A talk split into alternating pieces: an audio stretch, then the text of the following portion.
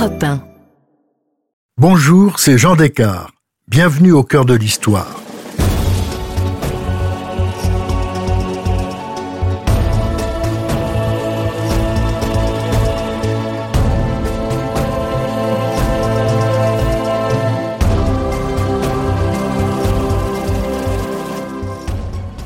J'inaugure aujourd'hui une nouvelle série thématique consacrée à cinq femmes pionnières qui se sont illustrées à toutes les époques et dans les domaines les plus divers. Dans ce premier épisode en deux parties, je vous raconte la vie très originale de George Sand, autrice célèbre et femme libre au XIXe siècle. Une figure exceptionnelle qui a bouleversé bien des codes littéraires et sociaux. Un matin de l'été 1836, le sous-préfet de Nérac, dans le Lot-et-Garonne, Georges Jeune Haussmann, 27 ans, est interrompu dans ses ablutions matinales par son domestique. Il lui tend la carte d'un homme arrivé de Paris à l'instant dans une calèche de poste. C'est un avoué qui demande à être reçu sans tarder. Haussmann s'habille en hâte et reçoit le mystérieux visiteur dans son cabinet. Cet auxiliaire de justice déclare qu'il accompagne la baronne du Devant autorisé par une ordonnance du président du tribunal civil de la Seine à reprendre sa fille Solange, enlevée par le baron son époux, dont elle est séparée depuis octobre 1835. La fillette, âgée de 7 ans, est retenue par son père au château de Guillery en bordure de la forêt landaise. L'avoué précise que c'est urgent car on craint que le père n'emmène sa fille en Espagne pour la soustraire à la justice française. Haussmann, un peu interloqué, lui demande en quoi cette affaire le concerne. L'avoué sort alors deux lettres. La première est signée du ministre de l'Intérieur.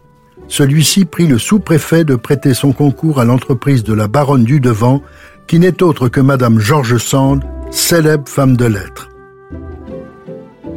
La deuxième demande émane de la sœur d'Osman, dont le mari est un ami de Georges Sand. Elle prie son frère d'aider cette femme désolée. Le sous-préfet gagne alors la calèche arrêtée sur la place d'armes. Au fond de la voiture se tient Georges Sand.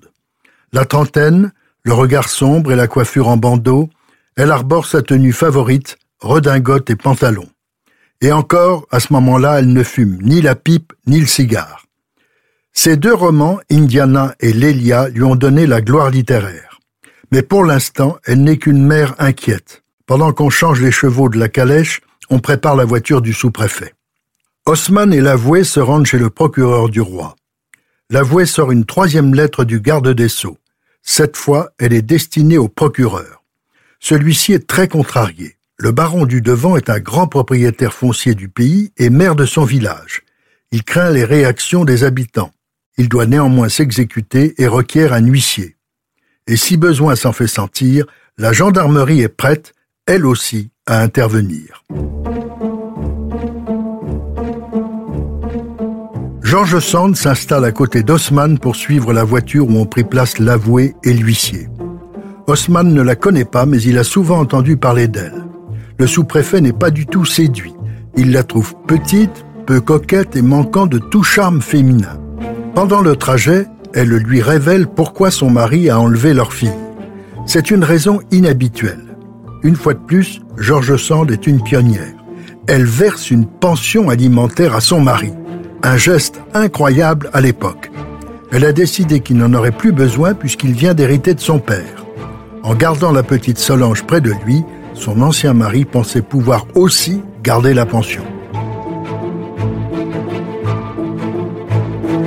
Lorsqu'ils arrivent au château, l'homme remet l'enfant à sa mère en lui disant qu'il ne peut que céder à la violence qui lui est faite. Georges Sand réplique, Haussmann s'interpose pour mettre fin au débat. Il ramène tout ce petit monde à la sous-préfecture. Georges Sand, sa fille et l'avoué vont y séjourner quelques jours. Le sous-préfet y organise des dîners. Toute la région s'y précipite pour connaître la célèbre Georges Sand. Sa venue à Nérac est un événement. À la fin du séjour, l'illustre invité offre à Haussmann son briquet bijou, mais il ne fume pas. Elle lui répond Lorsque vous viendrez me voir à Nohant, je vous donnerai le reste, un narguilé. La fumée fraîche à l'eau de rose, voilà bien votre affaire. Le sous-préfet a été parfait. Il pourrait presque jouer dans une comédie de l'ancien amant de Georges Sand, Alfred de Musset. Mais comment et pourquoi la baronne du Devant est-elle devenue la célèbre George Sand? La petite Amandine Aurore Lucille Dupin, qui naît le 1er juillet 1804, hérite d'une double ascendance étonnante. Par son père, Maurice Dupin, elle descend des Königsmark et des rois de Pologne. Très tôt devenue veuve, la mère de Maurice, Aurore Dupin, a acheté le château et le domaine de Nohant, au cœur du Berry, pour fuir la tourmente révolutionnaire. Promu officier, Maurice est revenu de la campagne d'Italie de Bonaparte avec une ravissante compagne, Sophie de la Borde. Cette fille d'Oiseleur a été un peu comédienne avant d'arriver en Italie dans les bagages d'un général. La liaison du jeune couple est désapprouvée par Aurore, mais est néanmoins régularisée le 5 juin 1804 par un mariage secret qui précède de peu la naissance de celle qui deviendra George Sand. Le prénom d'usage retenu pour l'enfant est celui de sa grand-mère, Aurore. Sophie était aussi arrivée avec une petite fille de 5 ans née d'une liaison antérieure. Rien de choquant pour Maurice qui avait lui-même un fils naturel, Hippolyte, auquel George Sand restera lié toute sa vie. La belle-mère considère sa bru comme une fille de peu, incapable d'élever correctement la petite Aurore. En 1808, Maurice meurt brutalement d'un accident de cheval. La grand-mère en profite pour pousser sa belle-fille à s'installer à Paris. La petite Aurore reste à Nantes où elle est élevée. Elle est déchirée entre l'éducation aristocratique que lui impose sa grand-mère et le goût d'une vie légère et sans principe. Elle est confiée à un précepteur qui l'initie au latin, aux mathématiques et aux sciences naturelles. Cet homme est instruit, bon, généreux et totalement excentrique. Il encourage Aurore à se singulariser. Tandis que sa grand-mère la forme à la musique, elle lit aussi l'Iliade, se raconte des histoires et court les champs avec de petits paysans. Mais sa mère lui manque. Elle projette alors secrètement d'aller la rejoindre à Paris. Sa grand-mère, qui en est informée, entre dans une grande colère et se venge en lui racontant le passé trouble de Sophie. Aurore a 13 ans. Elle est bouleversée, mais accepte alors d'achever son éducation au couvent des Augustines anglaises à Paris, où sont élevées toutes les jeunes filles du faubourg Saint-Germain. Le couvent va la marquer. Elle y montre un certain mysticisme qui l'imprégnera toute sa vie. En 1820, elle regagne Nohant où sa grand-mère espère la marier, mais celle-ci meurt à Noël 1821. À 17 ans, Aurore se retrouve à la tête d'un vaste domaine. Elle occupe son temps entre l'équitation et la lecture, elle s'impagne de Chateaubriand et de Rousseau, s'initie au conte du domaine. Totalement livrée à elle-même, elle accepte d'épouser le premier homme qui lui demande sa main. Le 12 décembre 1822, elle est unie au baron Casimir du Devant, fils naturel d'un baron d'Empire. Le couple réside en permanence à Nohant, que Casimir gère comme il peut, c'est-à-dire pas très bien. Il est bon, peu compliqué, mais il n'aime ni la lecture, ni la musique, ni les longues conversations que souhaite son épouse. Ce qu'il aime avant tout, c'est la chasse et la dive bouteille, ce qui n'arrangera pas son humeur. En 1823 naît leur fils, Maurice, prénommé comme son grand-père. Mais ni le mariage ni la maternité ne peuvent combler la carence affective dont souffre Aurore et surtout apaiser son besoin d'épanouissement. À l'été 1825, en villégiature à Cauterets, dans les Hautes-Pyrénées, elle tombe amoureuse d'un Bordelais cultivé, Aurélien de Sèze. Cette passion restera platonique et essentiellement épistolaire. Peu après, c'est une liaison bien réelle qu'elle entame avec Stéphane Ajasson de Grandsagne, un jeune savant originaire du Berry. Il est plus que probable qu'il soit le père de la petite Solange qui naît le 13 septembre 1826. Mais très vite, Aurore s'aperçoit que Stéphane ne lui apporte pas grand-chose. Elle l'écrit à un ami. Je prévois que Stény, avec les moyens de parvenir, n'arrivera jamais à rien. Je le sais moi-même depuis longtemps. Je n'ai jamais cru qu'aux yeux du monde j'eusse à m'enorgueillir un jour de ma liaison et à me glorifier dans la personne de mon ami. Tout au contraire. La liaison s'arrête bientôt. Aurore est déjà sur le chemin de l'émancipation. À l'été 1830, elle rencontre le berrichon Jules Sandeau, 19 ans, étudiant en droit à Paris. Elle décide de l'y suivre. Mais pour cela, il faut qu'elle trouve un arrangement avec son mari. Le prétexte est la découverte d'une sorte de testament écrit par son époux et dans lequel il la juge très sévèrement. Elle négocie avec lui d'être entretenue à Paris, six mois par an sur le revenu de Nohant. Ils se partageront les enfants. Le 4 janvier 1831, elle se lance dans le Paris bohème et bouillonnant d'après les Trois Glorieuses et la Révolution qui a chassé Charles X du pouvoir.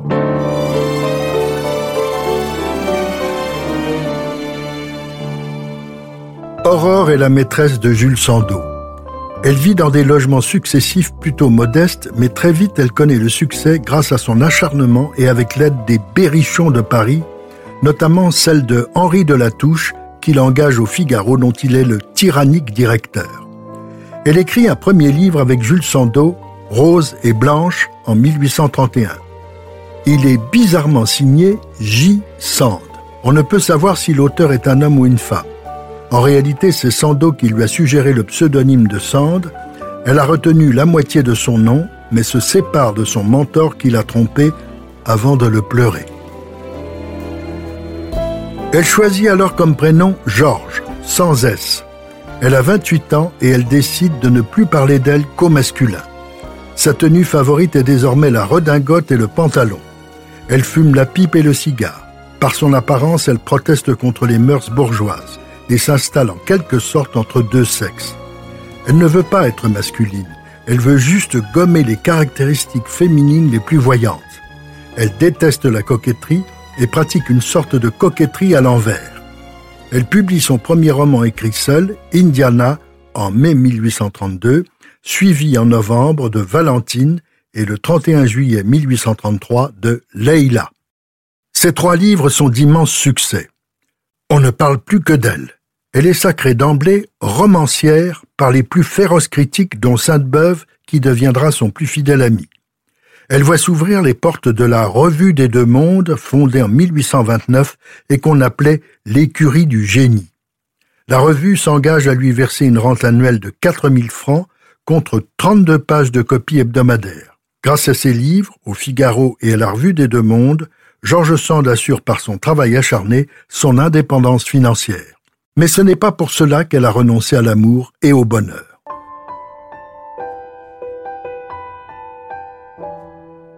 Au début de l'été 1833, Georges Sand rencontre l'éblouissant dandy Alfred de Musset. Il lui déclare sa flamme. Elle succombe elle aussi. Elle le raconte à son amie Sainte-Beuve dans une lettre du mois d'août. Je me suis énamourée, et cette fois très sérieusement, d'Alfred de Musset.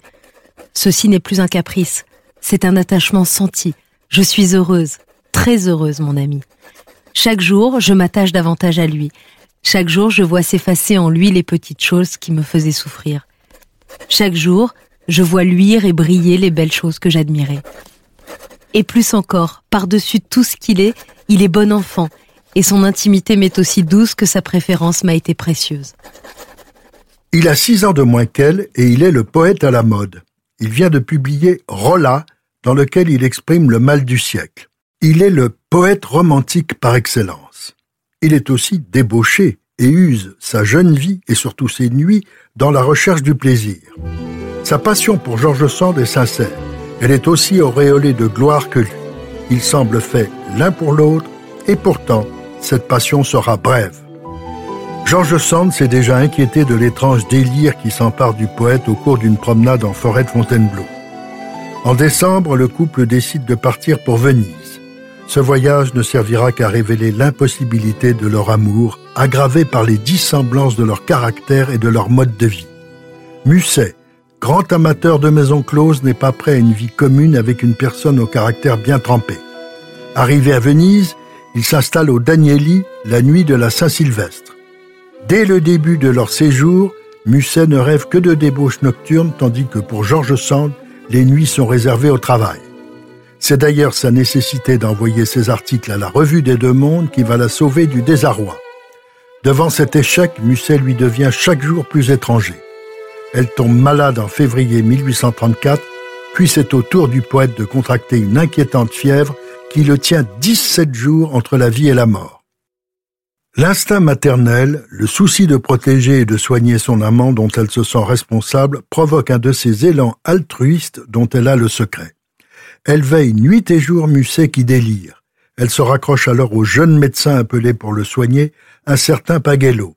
Non seulement Pagello soigne avec dévouement Alfred de Musset, mais il console aussi George Sand et devient son amant. Le poète flaire une complicité amoureuse entre eux, il tente de la reconquérir, mais c'est trop tard, elle lui échappe. Le 29 mars, en larmes, tout comme Pagello d'ailleurs, George Sand laisse partir pour Paris le pauvre Musset, qui ne comprend rien à la nouvelle passion de sa maîtresse. Celle-ci va rester quatre mois à Venise en compagnie de son nouvel amant, des mois délicieux au cours desquels elle s'enivre des splendeurs de la ville et travaille aussi énormément. Elle va écrire des romans, des nouvelles et une correspondance avec Musset, considérée comme un sommet de la littérature amoureuse de la période romantique. Cette correspondance révèle une George Sand consciente des limites de la passion et un Musset déchiré mais plus mûr. Ce sont ces lettres qui ont rendu leur couple légendaire.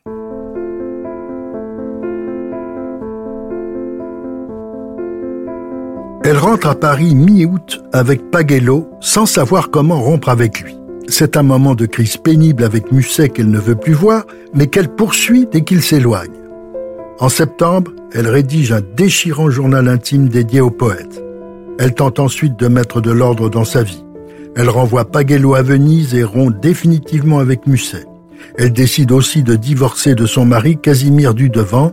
Elle confie sa cause à son avocat Michel de Bourges. Non seulement celui-ci va régler son divorce, période où se situe l'incident que je vous ai raconté au début de ce récit, mais il va lui aussi devenir l'amant de Georges Sand. Cet homme, issu d'un milieu très modeste, est un très grand orateur, mais surtout le défenseur attitré des esprits républicains. Il va communiquer à Georges Sand sa passion de la République. Elle le raconte elle-même dans ses mémoires. Le charme de sa parole me retenait des heures entières moi que la parole fatiguait extrêmement, et j'étais dominée aussi par un vif désir de partager cette passion politique. Cette fois, au salut général, ces vivantes espérances d'une prochaine rénovation sociale.